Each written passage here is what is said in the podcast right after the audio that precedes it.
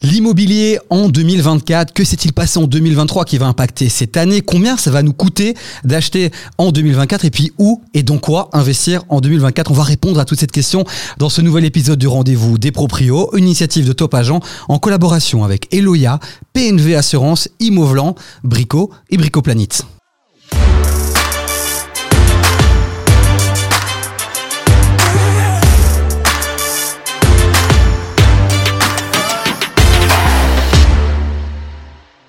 Et pour ce nouvel épisode, encore une fois, une belle brochette de chroniqueurs et un invité de marque à mes côtés. Comme chroniqueur, Ken Van Pettegem, directeur de Winvest Bruxelles. Bonjour Ken. Salut Def. Eric Spitzer qui fait son grand retour pour cette saison 2. Eric Spitzer, bonjour. Bonne année. Bonne année, c'est vrai qu'on peut le dire jusqu'au 31 janvier. C'est ça la règle, non, Absolument. je pense Oh, les règles. Ah, les bonne règles. année. On est en 2024, alors bonne année. C'est vrai, premier épisode de la saison 2. Bonne année à, à vous qui nous regardez là maintenant. Et puis notre invité, il est déjà venu sur ce plateau. Il est encore plus beau, plus grand, plus fort. David Leister. Merci d'être là. Président du MR bruxellois. Président du MR bruxellois. Cette émission n'est pas politisée, mais voilà, on est là pour s'amuser, on est entre potes. À vous de faire votre propre opinion sur ce qui se dit et d'aller vérifier par vous-même aussi euh, les propos tenus par euh, toute cette personne et pas que le monde politique, parce que vous savez que les agents immobiliers aussi ont une réputation particulière. N'est-ce pas, monsieur Ken Qu'est-ce que tu veux dire par Calmez-vous un peu en 2024. Là, vous vous emballez un peu. Sulfureuse. Sulfureuse, très sulfureuse. Bon, le rituel de ce début d'émission pour cette saison 2, c'est tout nouveau. On va démarrer par le before. Le before, c'est 2 minutes 30 pour se mettre en condition, pour s'échauffer. Vous qui faites beaucoup de sport, vous savez ce que c'est. Moi, un peu moins, mais je vais le découvrir euh, dans cette émission. Je vous ai demandé de venir avec un objet, un titre d'article, une citation. Avec quoi êtes-vous venu? On va terminer par toi, David. Ken, t'es venu avec quoi? Moi, je suis venu avec un titre d'article de, de l'écho Ah, qui dit que le marché voit les taux baisser à 2,5 l'année prochaine. le marché voit les taux baisser. C'est une bonne nouvelle. On va en parler dans un instant parce que je pense qu'Eric Spitzer n'est pas tout à fait d'accord avec ça. Eric, tu es venu avec quoi? Alors, pas avec un titre qui dit que le, le marché devrait aller chez l'ophtalmo, mais euh, plutôt. euh, non, moi, je, je pense plutôt que la punchline, c'est la fête est finie, euh, parce qu'on constate quand même une contraction des opérations immobilières en 2023. Euh, donc 3% plus ou moins d'opérations en moins, et surtout 30-35% de diminution des demandes de crédit euh, auprès des banques et des courtiers. Donc vraiment une, une, une- une- une année compliquée en 2023. Je la sens très très bien cette émission parce qu'entre euh, le feu qui nous dit que tout va bien se passer, le froid qui nous calme directement, je sens qu'on va s'amuser pendant 25 minutes, une demi-heure. Et puis David Leissor, président du maire bruxellois, vous êtes venu avec quoi, monsieur Alors, Moi, je suis venu euh, avec, euh, avec une clé. Ici, euh, la clé, euh, j'espère en tout cas, euh, une invitation pour toute une série de personnes qui veulent devenir euh, propriétaires ou en tout cas qui veulent pouvoir rester euh, à Bruxelles. Mais c'est aussi la clé, j'espère, euh, d'une nouvelle politique menée en matière euh, d'accès à la propriété privée, mais aussi euh, euh, publique pour ceux qui en ont besoin à Bruxelles à partir, euh, j'espère, de la moitié de l'année 2024, juste après les élections. Le décor est posé, les amis. Vous réagissez en commentaire de cette vidéo sur les réseaux sociaux et aussi sur le WhatsApp de l'émission. C'est tout nouveau pour cette saison 2. C'est gratuit. Rejoignez le club euh, des propriétaires du rendez-vous des proprios. Il y a plein de surprises qui se passent euh, dans ce WhatsApp. Il y a des invitations pour des chouettes événements, euh, notamment ici prochainement. euh, enfin non, récemment. Je sais pas si vous étiez là, mais vous étiez là. David, je t'ai pas vu euh, au Noël de notre partenaire Eloya. Mais tu étais où Bien caché, mais j'étais là, j'étais Ah, déguisé dans le Père Noël. C'était donc toi. Tu étais dans une autre section. Mais voilà, on a offert des places pour un match de basket incroyable. Ben, Il y a d'autres invitations aussi. On, on fait plaisir à la communauté régulièrement. Et la FAQ, ça démarre maintenant 20 minutes pour répondre à toutes vos questions que vous nous avez posées sur Instagram. On les a rassemblées en trois grandes questions. Et la première, forcément, c'est on va s'intéresser un peu à 2023. Euh, retour un peu dans le passé, voir un peu ce qui s'est passé et ce qui va impacter 2024. Eric, quand je te pose cette question-là, quelle est la première chose qui te vient euh, à l'esprit? Ben, moi, je pense que donc, ce qui s'est passé en 2023, clairement, euh, une augmentation des taux. Euh, Les taux d'intérêt, on a vu vraiment une grosse, grosse, grosse évolution des taux d'intérêt sur 2023. On était à 1, 1,50, euh, 1,80% euh, mon- annuel. Maintenant, on est plutôt aux alentours des 5%. Alors, c'est quelque chose qui a suivi l'inflation, mais qui, euh, quelque part, n'est pas complètement anormal. C'était le niveau des taux qui était extrêmement bas. Maintenant, on est revenu sur quelque chose de plus normal. Mais évidemment, ça a un impact sur le coût de l'emprunt et donc le budget euh, le budget du, de, de l'emprunt. Intéressant ce que tu dis, hein. on est revenu à des taux no- normaux et c'est vrai que euh, c'est même toi, je pense, Ken, qui l'avait expliqué en disant que les gens aujourd'hui s'affolent en disant augmentation des taux, augmentation des taux, mais à l'époque, nos grands-parents euh, avaient des taux bien, bien plus élevés et donc quand on tourne autour des 5%, c'est intéressant, mais malheureusement, c'est vrai que c'est un impact considérable finalement sur, Ouais, C'est-à-dire que sur notre finance, si- finances. C'est toujours le- l'exemple que je donne. Si on considère que 2%, 5%, il y a donc 3% d'écart, sur un prêt de 300 000 euros, ça fait 9 000 euros par an. Ça fait 750 euros par mois. Alors évidemment, ça se lisse sur la durée, mais n'empêche que c'est pas une petite différence. Donc vraiment, euh, il y a un impact et il y a un impact et des conséquences à avoir au niveau de son calcul, de sa discussion avec son banquier. Donc voilà, c'est pas neutre. On va répondre à la question euh, combien ça va nous coûter en 2024 et on reviendra forcément sur la question des taux, euh, même si vous l'avez déjà un peu abordé dans le before. On, aimerait bien savoir en 2024 si ces taux vont diminuer, continuer à augmenter, mais vous gardez ça au chaud pour dans un instant. Euh, David Leicester, que retenir finalement de 2023 Il y a quand même eu des choses qui se sont passées euh, au Parlement. On a reçu une de tes collègues du Parti Socialiste, Nawal Benamou, secrétaire d'État au logement, qui nous a parlé notamment du moratoire hivernal. Est-ce que ça fait partie de, de ces mesures euh, qui ont impacté finalement et qui vont impacter 2024 On voit que l'accès à la propriété, euh, en tout cas en 2023, euh, n'a pas été facilité. Alors l'augmentation des taux, ça c'est je dirais mondial. Mhm. Mais derrière ça, il y a une série de politiques publiques qui ont été prises à Bruxelles qui n'ont pas encouragé euh, la démarche d'entreprendre pour acheter un appartement, acheter une maison, acheter un, petit studio.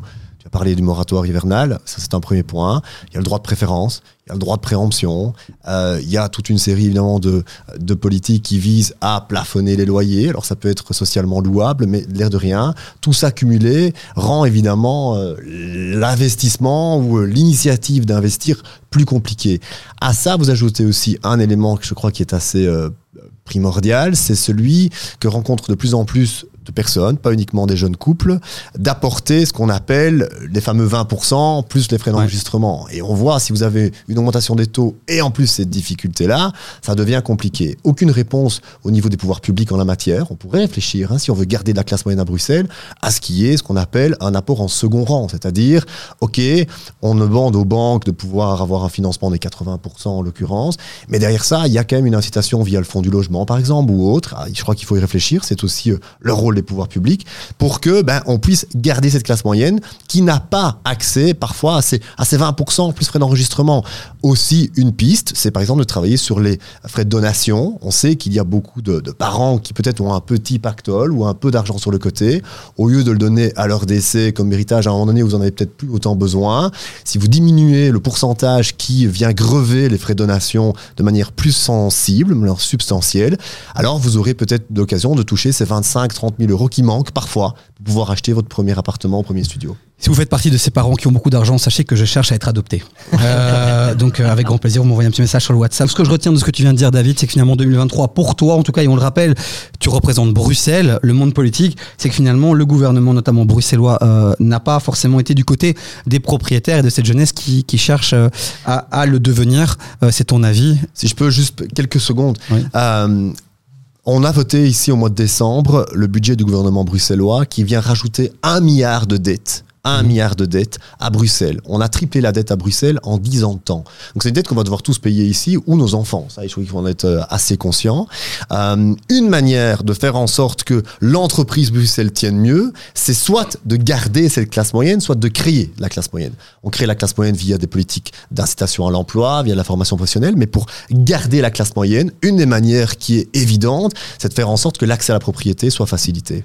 Et tu es d'accord, Eric, pour dire qu'aujourd'hui, la classe moyenne, euh, au niveau de l'accès à la propriété, c'est devenu vraiment compliqué c'est une image, euh, on... C'est- même, même, c'est même plus grave que ça, presque, j'ai envie de dire. Euh, pour moi, dans l'état actuel des choses, un jeune, pas de classe moyenne, on parle d'un jeune qui fatalement n'a pas, n'a pas euh, des parents qui ont un petit peu de moyens, etc., euh, ou Tata Simone qui va donner une petite dringuelle de, de, de, de 20 ou 30 000 euros. Celui-là, il doit oublier aujourd'hui, presque. Je veux dire, sans effectivement l'intervention des pouvoirs publics ou sans euh, un mécanisme qui lui permet de combler ce, ce, ce- ce déficit entre ce qu'il a un petit peu amassé, mais ça ne va pas être beaucoup, et ce que les banques sont prêtes à lui prêter, eh bien, euh, il y a là un trou qui aujourd'hui ne peut pas être comblé. Moi, quand je- j'étais jeune, quand j'avais 30 ans, ce trou était de, je sais pas, peut-être 5 000 euros, 200 000 francs belges à l'époque, ça allait. Mais aujourd'hui, si on fait un, un calcul tout simple, on est plutôt à 20, 30, 40 000 euros à combler, mais c'est impossible pour un jeune. Et ça impacte, je trouve, la classe moyenne. La Ouais. classe moyenne, on va dire que c'est au-dessus du jeune qui vient de commencer, qui travaille depuis 2-3 ans. La classe moyenne, c'est des gens qui ont 30, 35 ans, qui sont en couple. Eh bien, eux aussi ont des difficultés pour, euh, pour devenir propriétaires. Et je trouve que euh, il faut, je pense que on, doit défendre les locataires et on doit protéger. On peut pas non plus, euh, voilà, c'est pas, c'est pas blanc ou noir. Mais je trouve qu'il y a, je suis assez d'accord avec ce qui vient d'être dit, pas assez qui est fait pour en fait faire en sorte que, le- que, que les, que ceux qui ne sont pas propriétaires le deviennent. Et je vais donner un dernier exemple. C'est, comme les trottinettes partagées. Les trottinettes partagées, elles sont traitées de manière absolument infecte. On les jette partout, on les abandonne, euh, elles sont pétées, c'est n'importe quoi. Si c'est la, la vôtre, vous la lavez avec de l'eau minérale. Et donc, être propriétaire de son bien ou être locataire de son bien, c'est complètement différent. Et il faut vraiment essayer de trouver des mécanismes. Et je pense que là, le politique a un rôle à jouer, clair et net, pour faire en sorte que de plus en plus de gens puissent devenir propriétaires. On a compris donc euh, que c'était compliqué en 2023. J'espère que vous aurez quand même une note d'espoir pour 2024. Et puis en fin d'émission, je pense que vous deux, vous allez encore un peu vous vous titiller sur ce sujet-là. euh, donc restez bien jusqu'à la fin de cette émission. Ken, que retenir de 2023 pour toi Quelles sont les mesures, les lois, ou peut-être ce qui tu représentes finalement aussi le terrain, tous ces propriétaires que tu rencontres, tu en rencontres beaucoup. Euh, Qu'est-ce que tu retiens finalement de 2023 Qu'est-ce qui a marqué les gens Bah, moi, toi? je suis plutôt euh, positif sur ce qui vient de se passer parce qu'on a une année euh, quand même très compliquée avec des tensions géopolitiques internationales assez graves. Mhm. Il y a une augmentation des taux historiquement. on n'avait jamais vécu ça. Et on se rend compte que le marché belge a été très très solide là-dedans. Parce qu'il n'a pas baissé, il a stabilisé, il n'y a plus eu d'augmentation. Mais si on met ça en parallèle avec tout ce qui s'est passé, c'est exceptionnel. Nos voisins n'ont pas su être aussi costauds dans cette crise-là.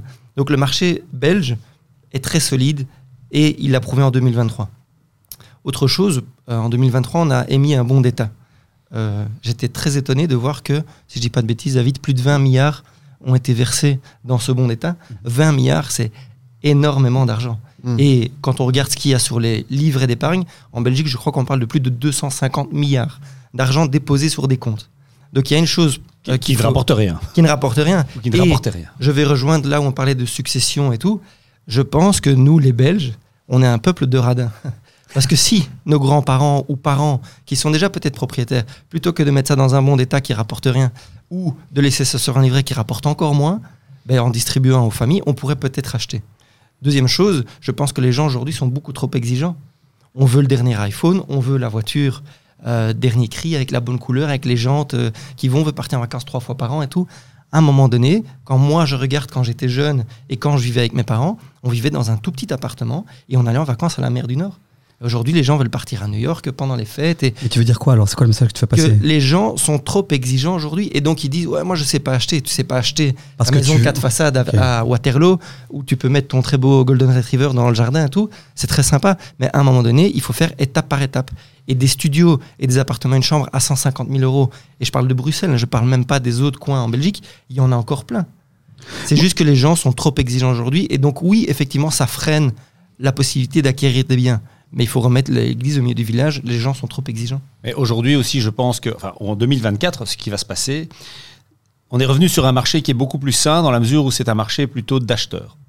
Post-Covid, on a connu un marché de vendeurs, c'est-à-dire que le vendeur pouvait se permettre de choisir entre les différentes offres, et puis il recevait une offre, il y avait quelqu'un qui proposait plus, euh, voilà, il y avait une espèce de surenchère. Fort heureusement, ça n'a pas créé une bulle, parce que le risque était que ça crée une bulle spéculative et que ça s'effondre. Bon, on a, on a- on n'a pas connu ça et c'est tant mieux. Mais aujourd'hui, on est, re- on est revenu sur un marché qui est plutôt un marché d'acheteurs, où l'acheteur a le pouvoir, lui, peut plus- un peu plus négocier que le vendeur. Ce qui est bien pour le marché en général, je trouve ça beaucoup plus sain. Et surtout, ce qui est important, c'est que bah, il y a des opportunités. Il y a toujours des opportunités. Effectivement, tout à fait d'accord avec euh, ce que vient de dire Ken, on doit sans doute se voir un peu moins beau, on doit redescendre d'un étage ou deux, mais ce qui est toujours très important pour celui qui n'est pas encore propriétaire et qui veut le devenir, c'est de le devenir. C'est de rentrer dans le marché, dans le club, entre guillemets, des propriétaires, parce que chaque année, son patrimoine va augmenter, il paye un peu son prêt, son, bien prend un peu de valeur, en général, et puis, au bout de quelques années, ben, pouvoir, il va pouvoir acheter quelque chose de plus grand, etc. etc. Donc, il y a des opportunités en 2024, et euh, il y a plus de marge de négociation, et tout- tout- toute période, un peu plus difficile, bah, il y a des opportunités, évidemment. N'hésitez pas à réagir, à donner aussi vous votre perception un peu de ce qui s'est passé cette année et votre sentiment par rapport à 2024 si vous êtes impliqué, si vous vous intéressez aussi euh, au marché de l'immobilier. David, il faut qu'on aborde quand même aussi euh, les plateformes type, euh, type Airbnb. Chaque année, elles font à un moment donné parler d'elles. Il se passe des choses, notamment euh, si mes souvenirs sont bons, visiblement ces plateformes seraient obligées finalement de déclarer les revenus des gens qui, qui loueraient leur, euh, leur appartement maison via, via cette plateforme. Il va se passer quoi? Est-ce que c'est déjà acté, pas acté? 2024, ça va bouger encore? Oui, 2024, ça va bouger. On sait que le gouvernement bruxellois va déposer un texte. On voit toute une série de villes qui sont en train de faire marche arrière par rapport au Airbnb euh, pour plusieurs éléments. Euh, il suffit de parler à quelques bourgmestres pour comprendre que, évidemment, vous pouvez avoir des Airbnb qui sont source de beaucoup de problèmes dans un, dans un quartier. Et donc, euh, bah, vous avez des électeurs qui sont opposés à ça progressivement. Euh, De l'autre côté, l'avantage du Airbnb, outre l'attrait touristique, outre l'attrait économique, c'est aussi que ça force parfois certains propriétaires à rénover des bâtiments entiers et donc vous avez un embellissement parfois d'un d'un quartier parce que du Airbnb. Maintenant, vous avez une rue entière où c'est que du Airbnb, c'est un problème. Certaines villes se sont inspirées d'une dynamique de, de quotas, euh, c'est-à-dire ben, vous laissez la possibilité au maire local ou euh, dire ben, voilà, nous, on est d'accord d'instituer trois Airbnb sur tel espace ou quatre Airbnb ou 100 Airbnb, peu importe, parce que ça dépend aussi un peu euh, de, je dirais, des caractéristiques urbanistiques locales et de, ce que vous sentez. Je pense que c'est pas une, une trop mauvaise idée, mais c'est certain que le sens de l'histoire va vers une certaine régulation. En tant que libéral, c'est vrai que j'ai envie d'essayer le marché euh, euh, se développer un maximum, mais par moment, il faut pouvoir mettre des règles. Je pense que Airbnb s'y attend. Acheter pour louer sur Airbnb, un chouette épisode hein, qui est à découvrir, épisode de la saison 1, je pense un des tout premiers. Allez voir ça sur notre chaîne YouTube. Mais acheter pour louer sur Airbnb, alors je retiens quoi? Je retiens que c'est encore un bon plan, il faut encore réfléchir, ou on abandonne l'idée, Ken? En 2024, évidemment. Moi, je suis pas pour parce que clairement, ça va être euh, légiféré et donc ça va être euh, repris comme des revenus professionnels. En fait, l'idée de base d'Airbnb, on s'en est tellement éloigné, c'était de laisser la possibilité aux gens qui vivent dans un appartement et qui partent en vacances de pouvoir le mettre à disposition pendant une semaine ou deux, le temps que l'appartement était vide. C'est l'idée principale de Airbnb. Évidemment, les gens ont senti l'opportunité, ils se sont dit, tu sais quoi, moi je vais faire du Airbnb toute l'année parce que c'est hyper rentable quand on loue la chambre à 150 euros la nuit. Bah, si tu fais x30, ton revenu locatif a triplé, tu vois. Mais ces gens-là sont pas taxés et c'est clairement un revenu professionnel. Ce n'est plus de la location standard. Et donc les gens ont fait des revenus professionnels sans être taxés et beaucoup de coachs immobiliers vendent ces formations en disant tiens achetez, faites du Airbnb, j'automatise tout ça, mais derrière il va y avoir un coup de manivelle qui peut être très dur pour certains investisseurs parce qu'ils ont euh, basé le calcul d'investissement sur des revenus Airbnb. Mm. Mais si on fait diviser par 3 tout à coup le revenu, ben, le rendement n'est plus du tout le même. Et il va y avoir des problèmes pour certains propriétaires d'Airbnb à la revente où ils vont être obligés de vendre en tout cas parce qu'ils pourront plus payer leur crédit à ce moment-là. Eric, notre poil à gratter de cette émission, de cette saison 2, tu, tu es d'accord avec ce qu'il vient de se dire ou tu, tu dis quand même aux gens, euh, bah, ça reste quand même intéressant toujours? Effectivement, je suis tout à fait d'accord dans le fait que pour, pour dire que on, on, on s'est on s'est complètement éloigné de le- de, de, de, de- de l'objectif original. C'était j'ai une chambre, j'ai un enfant qui est grand qui est parti, ben je vais la louer ou je pars en vacances, etc. On n'est plus du tout là-dedans et donc on, on a perverti et quelque part hein, c'est toujours la même chose. Euh, celui qui ne paye pas d'impôts sur ses revenus, ben, c'est les autres qui les payent. Donc euh, je pense qu'il y a une certaine équité à taxer euh, ceux qui en font une profession. Mhm. Euh, donc ça c'est plutôt bien vu pour le coup, même si effectivement ça, ça, empêche d'une certaine façon le marché complètement de, s'autoréguler. Mais on sait que quand le marché s'autorégule complètement, en général ça peut assez vite, euh, euh, il peut assez vite y avoir des excès. Mais donc moi je pense qu'il y, y a toujours moyen de le faire. Maintenant en faire une profession, je pense que c'est pas très sain. Et puis quand on a un appartement Airbnb, ça veut dire qu'il n'y a pas un appartement louer pour la population locale. Ouais. Et donc, quelque Et- part, euh, c'est pas pour ça qu'on a créé un autre appartement. On diminue l'offre, Ouais. donc les loyers augmentent, donc l'offre se paupérise. Et donc, c'est vraiment un, un équilibre qu'il faut trouver. On continue le débat évidemment en commentaire et sur le WhatsApp de l'émission par rapport à ces investissements et ces locations qu'on pourrait faire sur Airbnb. On doit avancer, est-ce que le temps passe? On a encore deux questions quand même. C'est combien finalement ça va euh, nous coûter d'acheter en 2024 Tu parlais euh, d'autorégulation d'autorégulation du marché. J'aimerais bien que ma température s'autorégule parce que là, je sais pas chaud, si ça se chaud. voit à la caméra, mais j'ai l'impression d'être dans un sauna au hammam et généralement je fais ça le dimanche soir avec Ken euh, tout nu évidemment et, euh, et voilà restons habillés hein, Ken restons habillés nous sommes face à des caméras euh, acheter en 2024 combien ça va nous coûter les taux? On en a parlé un peu On a parlé de 2023. À quoi s'attendre pour 2024 Et visiblement, vous deux, vous ne seriez pas totalement d'accord, Ken. Je suis venu avec un autre titre, j'ai pas dit que j'étais d'accord. Mais ici. oui, mais tu annoncé des bonnes nouvelles. euh, euh, non, euh, oui, Oui, c'est le, titre de l'écho qui annonçait une baisse des taux Ouais. en 2024. c'est bonne nouvelle. Si ça arrive, oui, pour la fin de l'année. Parce que ce qui va se passer, et quand les gens lisent simplement les gros titres, c'est qu'ils vont se dire Ah, moi, je vais reporter mes achats ou la vente de mon bien en me disant que les taux vont baisser. Si les taux baissent, ça va être une baisse très légère, pas significative sur les crédits hypothécaires directement, parce qu'il y a une différence entre les taux de la BCE et les taux des crédits hypothécaires. À un moment donné, ça s'impacte l'un dans l'autre, mais il n'y aura pas une diminution des taux à du 2% comme on a connu il y a un peu plus d'un an. Donc repousser ces achats ou repousser la vente n'a pas d'intérêt. La seule chose qu'il y a, c'est que si les taux baissent un petit peu, fin 2024, on pourrait revoir le marché immobilier, reprendre un petit peu des valeurs positives qu'on n'a pas vues en 2023, parce que les gens vont se dire, tiens, ok, les taux baissent, je peux de nouveau euh, saisir facilement des opportunités immobilières, parce que les taux vont baisser un tout petit peu. C'est la seule chose que je vois en 2024. Eric, je sais qu'il y a beaucoup de jeunes hein, qui, euh, qui te considèrent énormément, qui te voient comme un gourou de l'immobilier. Que dis-tu à ce petit jeune qui te voit admiratif et qui te dit Monsieur Spitzer, dois-je acheter en 2024 parce que les taux vont baisser? Que, que tu, lui- tu lui réponds quoi à ce gamin Je, je constate Ah, d'abord que c'est- l'ami ici vient de bien retourner sa veste. hein, Vous avez vu vous avez- Non, mais c'est magnifique. Non, il est un peu Un nuancé. véritable agent immobilier. Il est un peu nuancé. C'est vrai, Non, t'as pas, mais- t'as pas dit honte politique. Et ça, c'est beau. C'est très respectueux par rapport à notre invité. Non, non, mais. Moi, je me fais un peu oublier, mais Ouais. Non, mais je- je- je- On, a- on a- on arrive bientôt chez toi, euh, David, pas par on, rapport. va- on va s'y attaquer aussi. Ah. Je suis inattaquable, moi. non, mais donc, effectivement, les taux risquent d'un tout petit peu se tasser, mais je pense qu'il faut oublier qu'on retourne, et je- moi, je- j'ai envie de dire que je, suis- prêt à, à- faire le rôle de gourou, mais à prévoir que d'ici 2-3 ans, on n'aura pas, on n'aura plus du 1,5%, du 2%. Ok. C'est fini, ça. Euh, et donc, l'impact, effectivement, sur la mensualité, donc en baisse, hein, même si on, on gagne un demi-point, ok, ça va pas être énorme. Mais donc, il faut euh, agir sur d'autres éléments. Je rappelle aussi que le coût de l'énergie a augmenté. Mhm. Alors, si on isole mieux ou qu'on prend des, des bâtiments qui sont, qu'on achète un bien qui est mieux isolé, ben on va moins payer en énergie, mais quelques centaines d'euros euh, par mois, ça, ça fait aussi une différence. Plus petit, effectivement. Et donc, effectivement, moi, je pense que les, les, les, les biens plus standards, euh, euh, moins chers, vont continuer d'être populaires de plus en plus. Et c'est peut-être les biens plus chers, plus luxueux, plus premium, qui risquent d'un peu plus souffrir. Tu parlais euh, d'énergie. Euh, euh, c'est vrai que c'est un des domaines sur lesquels on peut finalement aller chercher peut-être ses économies et ses, avantages. Euh, on a reçu un petit message d'Anthony Urbain, nos chroniqueurs préférés, qui sera là encore aussi pour, euh, pour euh, cette saison 2 et qui parle notamment aussi du précompte immobilier. Euh, C'est vrai que le- en 2023, euh, à Bruxelles, on s'est fait plaisir dans certaines communes par rapport au précompte immobilier. Euh, on est sur quelle tendance par rapport à ça? Même chose que les taux, ça va augmenter, se tasser, diminuer Précompte immobilier, on est sur quoi? Moi, je pense que oui, malheureusement, il a augmenté dans plein de communes. Ouais. En fait, il a augmenté, si vous regardez bien, dans presque toutes les communes sur les, les 4, 5, max 6 dernières années. Il y a un moment donné, alors il y a certaines communes qui se sont fait plaisir et qui auraient très bien pu ne pas l'augmenter, mais qui sont du tiens, ce sont des propriétaires, ce sont pas mes électeurs, donc je peux y aller. Il y en a d'autres où, euh, pour connaître bien les finances, euh, les finances locales de toute une série de communes qui n'ont réellement plus de sous, donc il faut en comprendre, certaines communes sont à l'agonie. Aussi parce que on n'a pas su garder la classe moyenne, on n'a pas su créer la classe moyenne, donc à un moment donné, bah, c'est très, c'est très simple. Tu as plus de dépenses sociales, tu as moins de recettes fiscales de gens qui travaillent. Et donc à un moment donné, c'est toute, euh, c'est toute la dynamique politique à Bruxelles qu'il faut changer, pas uniquement dans les communes.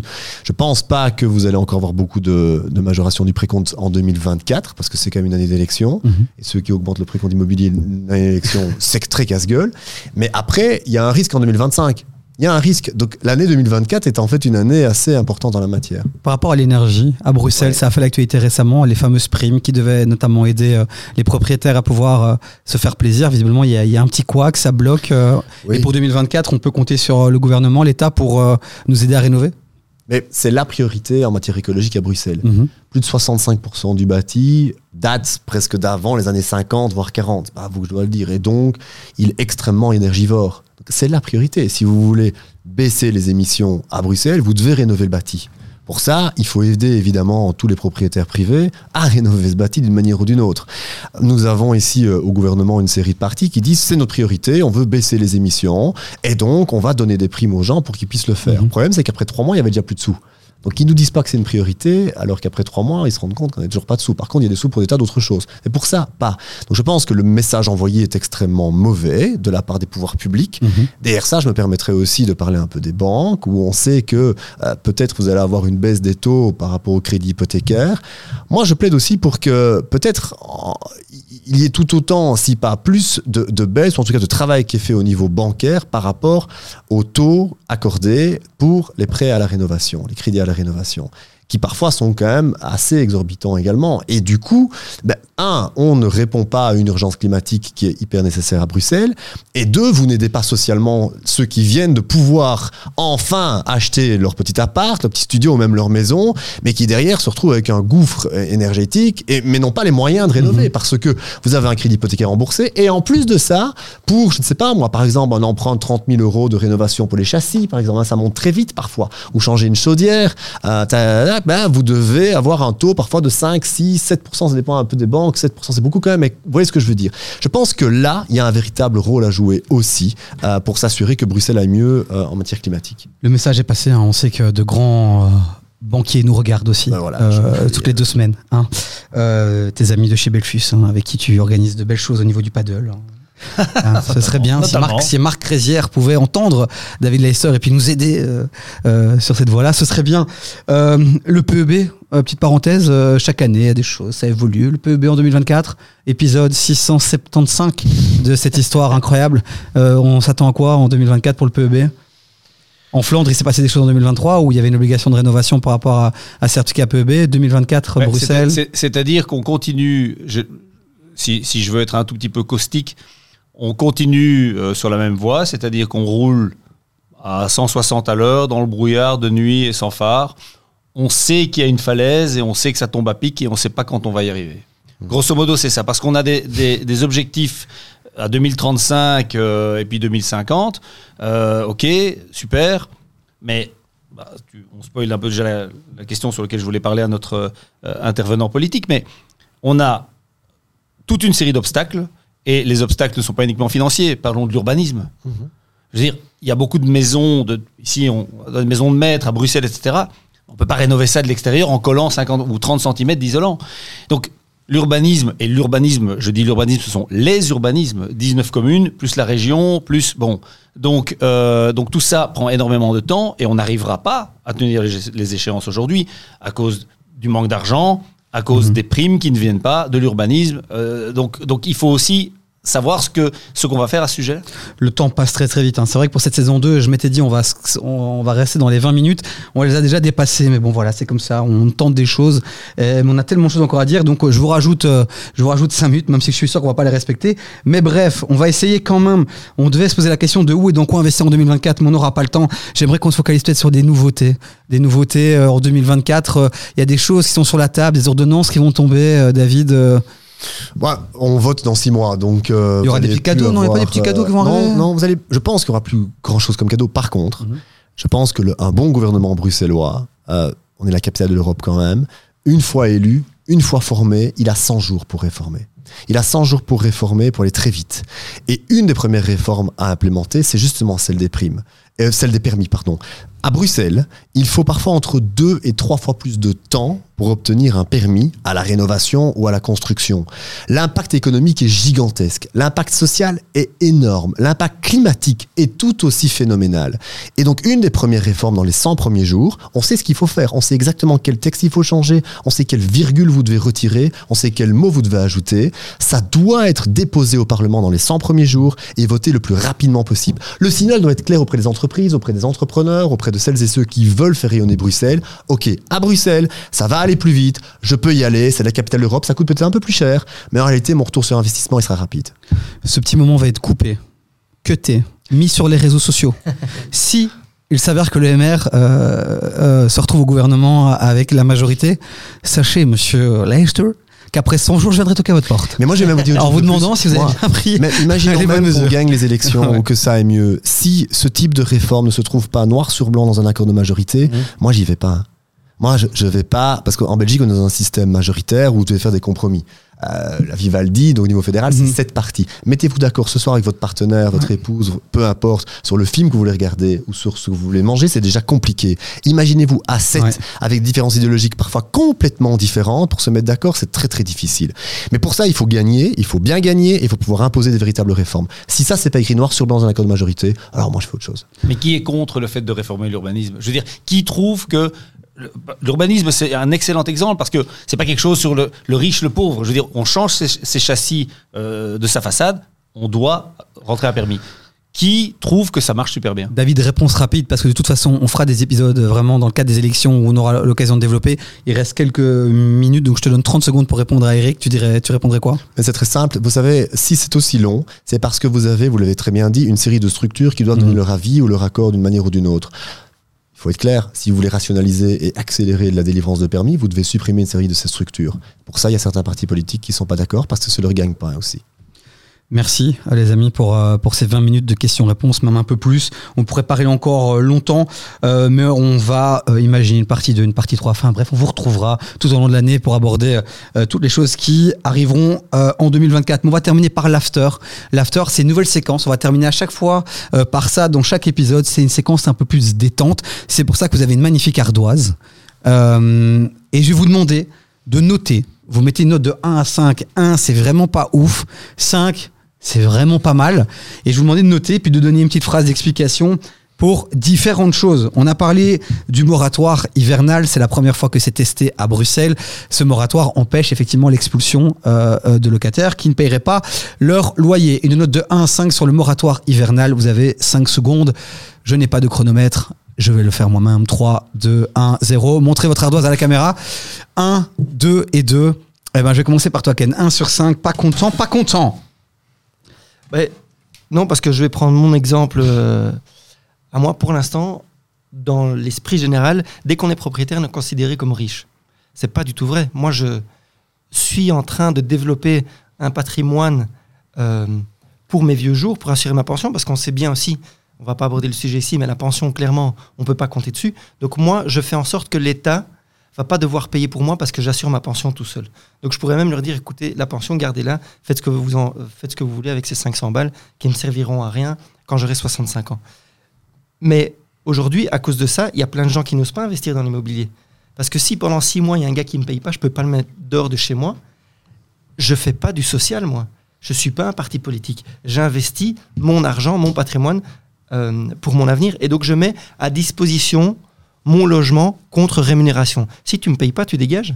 Je te rappelle que Nawal avait répondu à cette question en disant qu'il y avait un fonds pour indemniser. Oui. Je ne sais pas ce qu'il en est dans, au, au niveau euh, concret et pratique. Je ne sais pas si on le sait déjà maintenant puisque c'est seulement en test là maintenant.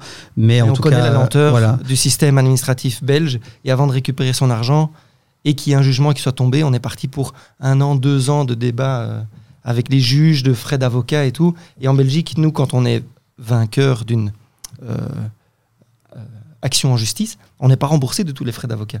Donc c'est très compliqué aujourd'hui et ça, ça n'aide pas les gens à investir dans l'immobilier pour mettre à disposition des locations de gens qui n'auront peut-être jamais la possibilité d'acheter. Et donc je trouve que ça n'a rien de positif. Vous aussi, vous réagissez en commentaire. hein. Vous mettez une note de 1 à 5 et vous nous dites pourquoi euh, vous avez mis cette note-là. On vient de parler du moratoire hivernal. Euh, parlons finalement euh, des agences immobilières sociales. On en a fait un épisode. Les agences immobilières sociales AIS, ces fameuses agences qui euh, finalement permettent à un propriétaire de mettre son bien en location à un loyer un peu plus bas, mais il a toute une série d'avantages. Et euh, visiblement, après l'épisode, on était tous convaincus, plus ou moins par euh, cette solution.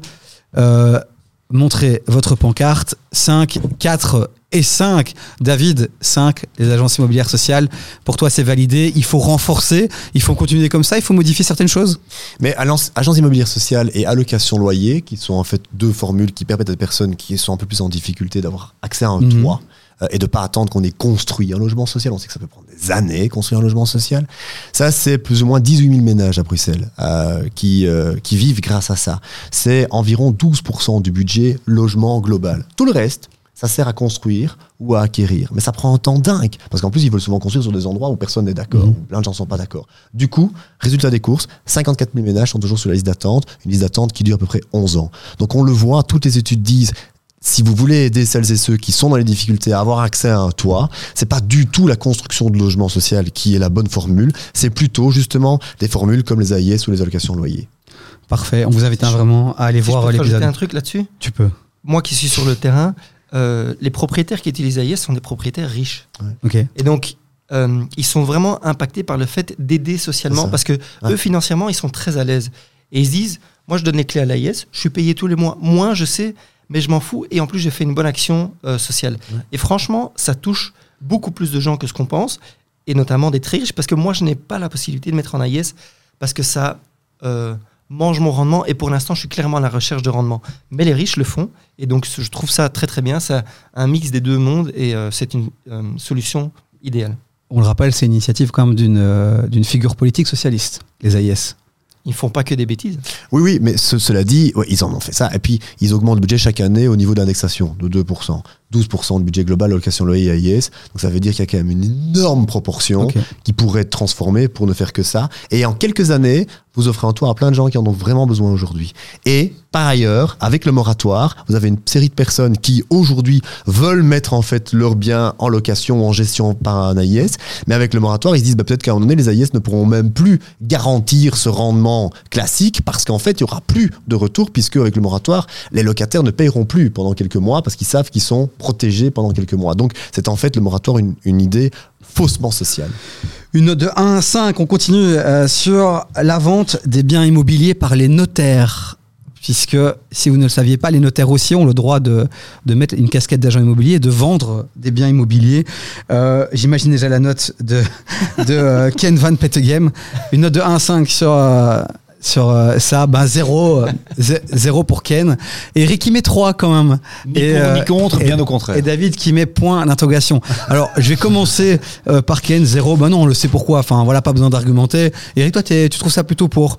Ben- Sachant qu'il y a quand même pas de- que ton business, quand même, sur Immoveland, ça reste quand même des agents immobiliers qui l'apportent. Ah, les notaires aussi, j'imagine, euh, poste Aussi, sur. Ah. C'est pour ça qu'il notaire est parfaitement Il paye un peu plus, il paye un peu plus. parfaitement Fait un peu de bienvenu. Et, euh, il fait. Le notaire est le bienvenu sur Immoveland. J'aime beaucoup les notaires, j'adore les notaires. Non, en fait, moi je suis pour. Bah, je suis plutôt avec une euh, mentalité libérale, donc que les gens mettent eux-mêmes leurs biens, ils mettent eux-mêmes leurs biens, qu'ils fassent appel à un agent immobilier.